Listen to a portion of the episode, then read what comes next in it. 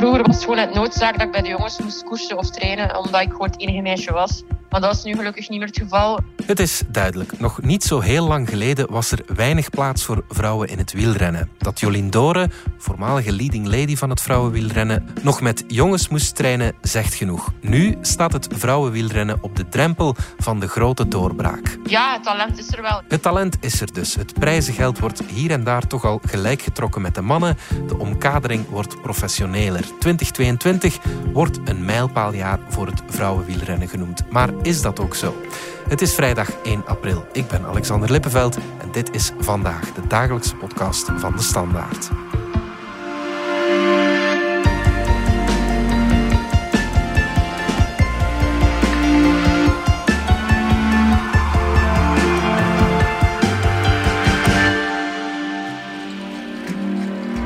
Benedict van Klooster, onze wielerjournalist.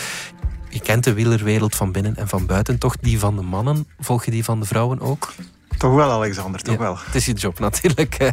Maar eerlijk, hoe lang volg je, volg je die wereld al? Wel, eerlijk waar. Ik, ik ben eigenlijk een fan van het eerste uur. Ehm, sinds de VRT de vrouwenwedstrijden live op tv is beginnen uitzenden, uh, zit ik trouw voor de buis. En ik moet ook zeggen, hoe vaker je kijkt, hoe beter je de rensters en de teams eh, leert kennen en herkennen ook. En um, doordat de ploegen bij de vrouwen kleiner zijn en in de breedte minder sterk dan die bij de mannen, krijg je eigenlijk ook heel vaak een onvoorspelbare wedstrijdverloop. Um, Ik herinner mij bijvoorbeeld de ontknoping van La Course een paar jaar geleden met uh, Annemiek van Vleuten en Anne van der Breggen. Die, dat is de, um, de, ja, zeg maar de ronde van Frankrijk voor vrouwen. Maar dat is maar Toen was dat nog een eendagswedstrijd. En um, op dat moment was dat ja, een beklijvend duel. Ze speelden haasje over tot op de streep. Dat zijn beelden die blijven uh, op het netvlies gegrift staan. Okay. En ja, recenter was er uiteraard dat fameuze duel tussen Lotte Kopecky en Annemiek van Vleuten in de straten van ja. Siena aan het eind van de Strade Bianche. Ja.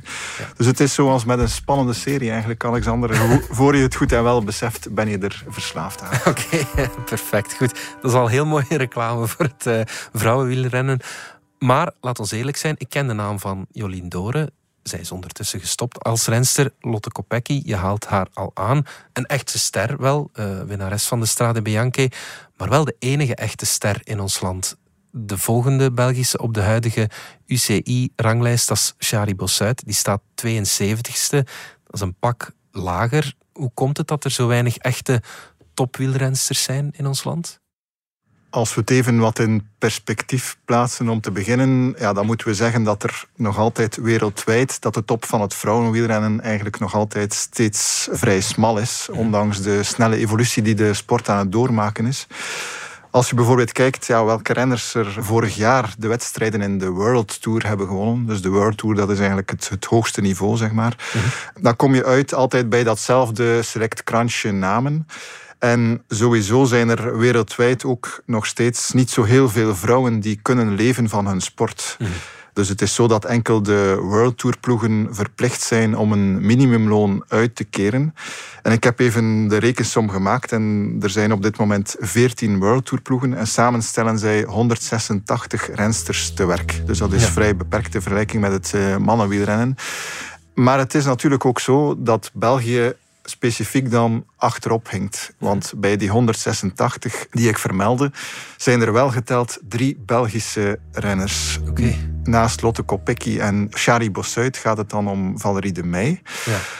Nu met drie vertegenwoordigers in de World Tour staat België op een gedeelde vijftiende plaats. Ja. Ter vergelijking bij de mannen in de World Tour is er geen enkel land dat meer renners stelt dan ons land. Oké, okay, ja. Nu, wat is de verklaring daarvoor? Ik denk dat de belangrijkste reden is dat er gewoon weinig jonge meisjes ervoor kiezen om te gaan koersen in ons land. Mm -hmm. En als de vijver klein is, dan is het ook logisch dat er weinig toptalenten worden opgevist. Ja, absoluut. Ja. Dan is de vraag natuurlijk hoe het komt dat die vijver zo klein is. Volgens Jolien Dore werd de sport lang gezien als een echte mannensport. In België werd er lang van uitgegaan dat wielrennen een echte mannensport is. En uh, gelukkig is die visie nu de laatste tijd wat veranderd. Maar uh, ja, die verandering dat zal nog een aantal jaren duren, denk ik, vooral hier dat we effectieve verandering zullen zien.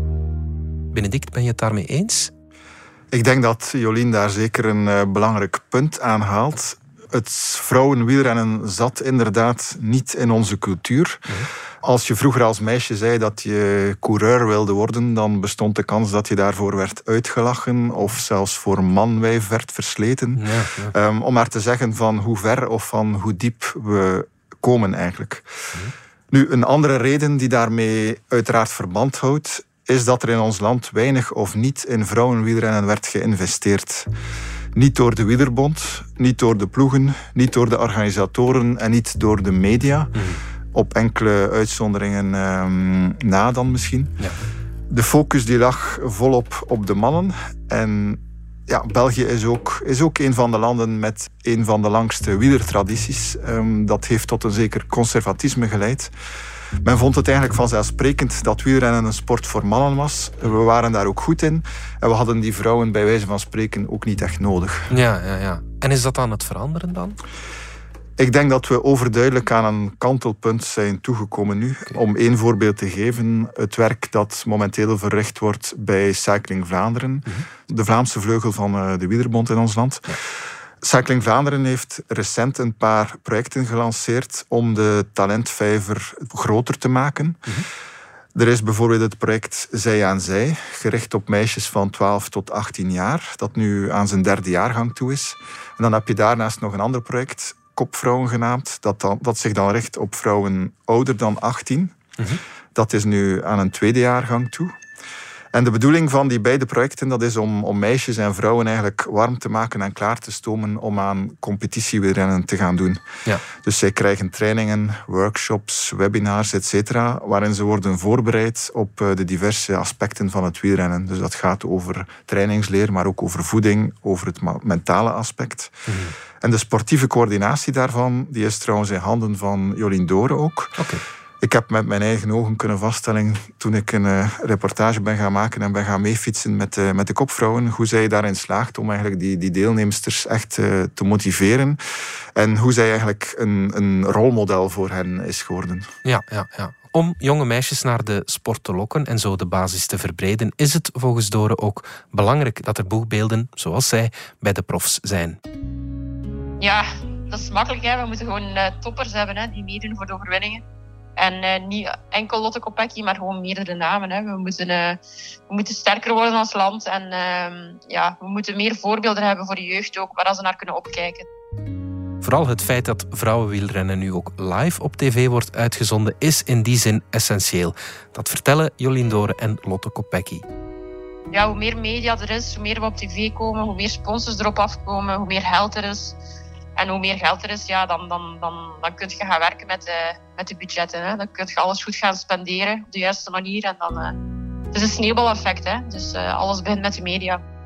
Ja, absoluut. Dat is, dat is het belangrijkste wat er voor onze sport kan of kon gebeuren. Want ja, als je geen aandacht krijgt op tv, dan gaan er ook geen mensen naar kijken en gaan geen mensen interesse niet tonen. Dus. Benedict, is dat ja, de start van alles, zeg maar? De, de media die erop springen? Dat is inderdaad de essentie volgens mij ook. Ehm, koken uh, kost geld, uh, zegt men wel eens. Hè. Um, Dus als we willen dat er, dat er meer vrouwen van het wielrennen hun beroep kunnen maken, als we willen dat er, dat er profploegen zijn die hen kunnen betalen en, en professioneel omkaderen, begeleiden, als we willen dat er, dat er wedstrijden voor vrouwen zijn, ja, dan zijn daar uiteraard financiële middelen voor nodig. En in het wielrennen is het businessmodel traditioneel dat die middelen voornamelijk van sponsors komen. Mhm. Sponsors die willen zichtbaarheid en die willen dat in de eerste plaats op een massamedium zoals de televisie. Vandaar ook dat bijvoorbeeld Flanders Classics, de organisatie achter de Ronde van Vlaanderen, die rechtstreekse tv-uitzendingen ook prioritair heeft gemaakt in een uh, plan dat ze in 2020 hebben gelanceerd voor het vrouwenwielrennen onder de naam Closing the Gap. Mhm. Dus um, dat is ook gelukt, want nooit was er zoveel vrouwenwielrennen op tv als de dag van vandaag. Mhm. En ik denk ook dat iemand als Thomas van de Spiegel bijvoorbeeld, de CEO van Flanders Classics, daarin een uh, voortrekkersrol heeft gespeeld. Ja. En in hun optiek was de gelijkschakeling van het prijzengeld eigenlijk pas een volgende stap. Ja, en dat gebeurt nu dit jaar in de Ronde van Vlaanderen. Voor het eerst bedraagt de prijzenpot bij de vrouwen evenveel als bij de mannen. 50.000 euro in totaal, waarvan 20.000 voor de winnaar. Mooi meegenomen, uiteraard, maar niet zaligmakend, vindt Jolien Doren. Ja, dat is, dat is mooi. gender equality, gelijk prijzengeld als de mannen. Maar opnieuw, allee, dat prijzengeld wordt gegeven aan de winnares of de eerste vijf van in de uitslag. En dat zijn meestal de rensters die al in een World Tour team zitten. Dus die krijgen eigenlijk al een deftig loon van hun team. En op die manier wordt het team ook nog een keer bevoordeeld. Terwijl het probleem eigenlijk zit in die clubs er net onder. Dikwijls moeten die ja, zelf hun hotel nog betalen voor te kunnen deelnemen aan die koers. En dus de kloof tussen de, echte topteams en de teams daaronder wordt op die manier nog groter. Dus het is een dubbel verhaal. Het is, het is moeilijk om goed te doen voor, eh, voor iedereen natuurlijk. Benedict, hoe kijk jij daarnaar? Ik kan die redenering wel volgen, want het is zo dat ja, de belangrijkste inkomstenbron voor een renner, um, dat is en blijft het loon. Mhm. Dat is zo bij de mannen, maar dat is niet anders bij de vrouwen. En vandaar ook dat het zo belangrijk was dat dat minimumloon werd ingevoerd een paar jaar geleden onder um, impuls van de Internationale Wielerunie UCI. Mm in de ideale wereld zou dat prijzengeld eigenlijk niet meer dan een leuk extraatje mogen zijn, zoals bij de mannen. Mhm. En dat is dan een extraatje dat inderdaad altijd slechts weggelegd is voor de beste rensters en hun, en hun ploegmaats die daarin mee kunnen delen dan uiteraard. Ja, ja, ja. Daarnaast klopt het ook wat Dore zegt, dat het vrouwenwielrennen erover moet waken dat de kloof tussen de World Tour en het niveau daaronder, dat dat niet steeds groter wordt. Want uh, als je vergelijkt met, uh, met het mannenwielrennen, daar heb je een tussenlaag. Dat zijn de zogenaamde pro-continentale teams. Ploegen zoals bijvoorbeeld Sport Vlaanderen Balwaze of zoals Alpecin Phoenix, de ploeg van Mathieu van der Poel. Ja. Die zogenaamde tweede klasse, die heb je bij de vrouwen niet. Dus daar heb je enkel, om zo te zeggen, die World Tour teams en dan direct de derde klasse. Ja. Bij de mannen verloopt de overgang naar de profs ook minder brusk, doordat je nog een beloftecategorie hebt, dus die gericht is op jongens tussen de 18 en de 23 jaar. Bij de vrouwen daarentegen kom je eenmaal als je de juniorencategorie hebt doorlopen, kom je onmiddellijk bij de profs terecht. Ja. Vandaar ook de, het belang van een team als Next G. Dat is een van de weinige ploegen die specifiek werken met rensters die jonger zijn dan 23 jaar. Dus rensters die in feite op papier belofte zijn. Ja, oké. Next G Racing, dat is het team waar ook Patrick Lefevre voortaan in investeert. De baas van Quickstep Alpha Vinyl, ja, een van de grootste teams in het mannenwielrennen Absoluut. natuurlijk. Hoe belangrijk is dat? Ik denk dat we het belang daarvan zeker niet kunnen overschatten. In die zin dat Patrick Lefevre met AG Insurance een groot bedrijf aanbrengt. Mhm. Dat zich al minstens tot 2025 voor dat vrouwenwielrennen heeft geëngageerd. En voor de verdere professionalisering is elke nieuwe sponsor uiteraard meer dan welkom. Ja. Tegelijk moet je daar ook een kanttekening bij maken. En is het ergens ontgoochelend dat iemand met um, de visie en de macht als Patrick Lefevre pas zo laat de stap naar het vrouwenwielrennen zet. Mm Dus Quickstep is eigenlijk pas het twaalfde van de 18 World Tour teams bij de mannen die de beslissing heeft genomen om een vrouwelijke tegenhanger op te richten of in hun geval onder de paraplu te nemen, zeg maar. Ja. Dus in, in feite, in plaats van aan de kar te trekken, is Lefevre erop gesprongen op het moment dat ze al volop aan het rijden was, zeg maar. En op een moment dat het als het ware niet meer anders kan, omdat sponsors daarop aansturen. Een bedrijf als De Koning bijvoorbeeld gaf... Um, dat is de voormalige sponsor van... ja, uh, dat is inderdaad de voormalige mede-titelsponsor van zijn ploeg, dus Quickstep, of De Koning Quickstep. Ja. Uh, die is vertrokken bij Lefevre onder meer vanwege het ontbreken van een vrouwenploeg, okay. beweren ze toch. Ja, ja. Maar ook bijvoorbeeld Soudal, dat volgend jaar dan naast Quickstep hoofdsponsor zou worden van de mannenploeg, mm -hmm. die hechten heel veel belang aan gendergelijkheid en die zouden het uh, niet gepikt hebben dat er geen vrouwenteam aanwezig Ja. is. Dus in feite, ja, de verdienste van dit project, en ere wie ere toekomt, gaat in de eerste plaats toe naar een vrouw. Oké. Natasha den Ouden is haar naam. Mhm. En zij is getrouwd met Servaas Knaven. Die naam die doet bij wielerliefhebbers ongetwijfeld nog een belletje rinkelen. Dat is namelijk de man die als renner in dienst van Patrick Lefevre nota bene in 2001 Parijs-Roubaix heeft gewonnen. Nu, Natasha den Ouden die heeft Next G Racing, of althans de basis daarvan, eigenlijk al opgericht in 2018. Dus dat verhaal gaat al langer terug dan, uh, dan nu met de komst van, uh, of de inbreng van Patrick Lefevre. Mm -hmm. dus, en zij had ook al langer de bedoeling om die bestaande piramide, om daar zeg maar de top op te plaatsen. Dus met andere woorden, um, door te stoten naar de World Tour. En nu natuurlijk, dankzij de komst van dat bedrijf en die sponsoring van AG Insurance, lijkt dat ook te gaan lukken naar volgend jaar toe. Ja, oké. Door die toegenomen aandacht, Benedict, wordt er ook anders gekeken naar het uh, vrouwenwielrennen. Hè? Dat is inderdaad de indruk die ik ook heb. En je hoort het ook rensters zeggen, dat de sfeer vroeger toch wel anders was. Dat er soms weinig respect was tegenover uh, hen. Mm iemand als Lieselot de Croix bijvoorbeeld. Zij is nu ploegleidster bij Jumbo-Visma. Dus de, het team waar Marianne Vos de kopvrouw van is. Mm zij heeft in het verleden een, een, keer of negen deelgenomen aan de Ronde van Vlaanderen. En zij heeft nog verteld dat op het moment dat zij aan de aankomst kwam, dat ze maar beter ver weg konden blijven van de VIP-tenten op het moment dat de zatte mannen daar naar buiten kwamen. Ja.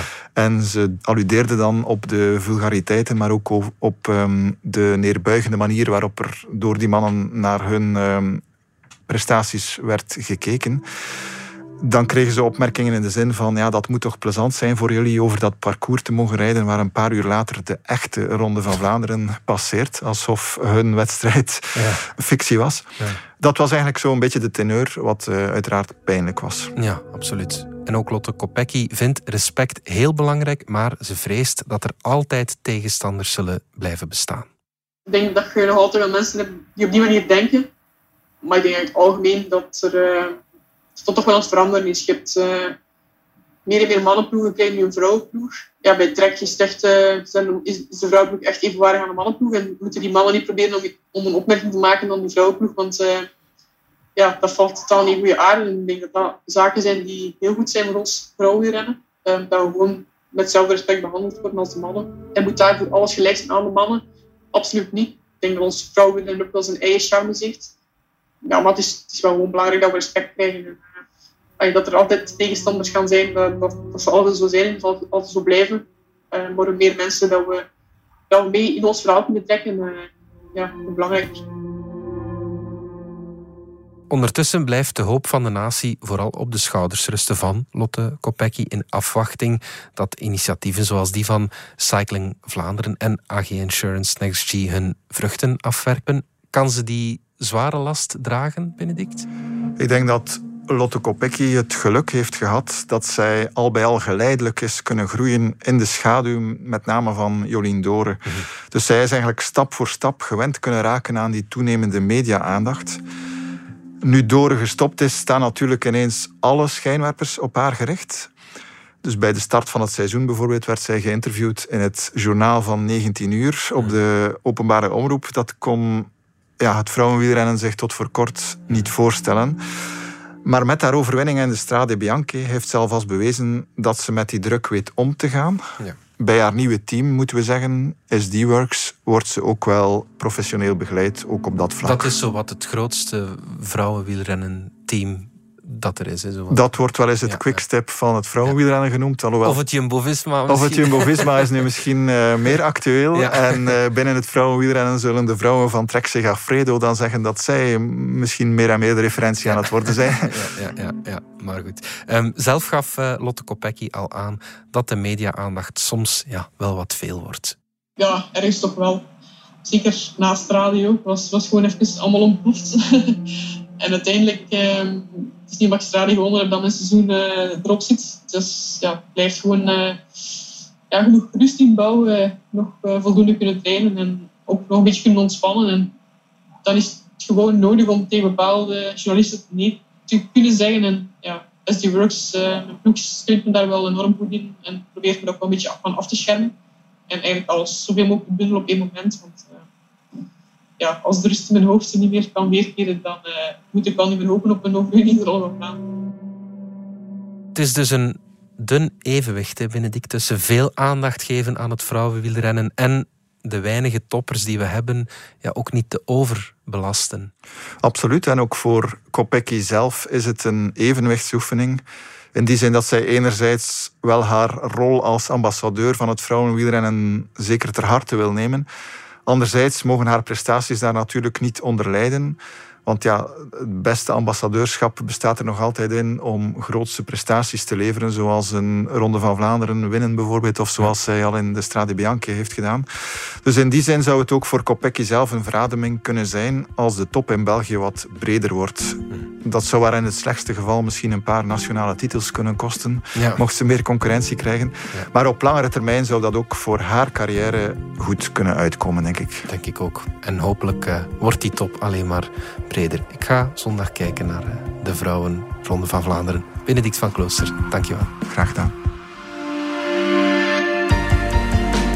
Dit was vandaag de dagelijkse podcast van de Standaard. Bedankt voor het luisteren. Alle credits van de podcast die je net hoorde vind je op standaard.be-podcast. Reageren kan via podcast.standaard.be.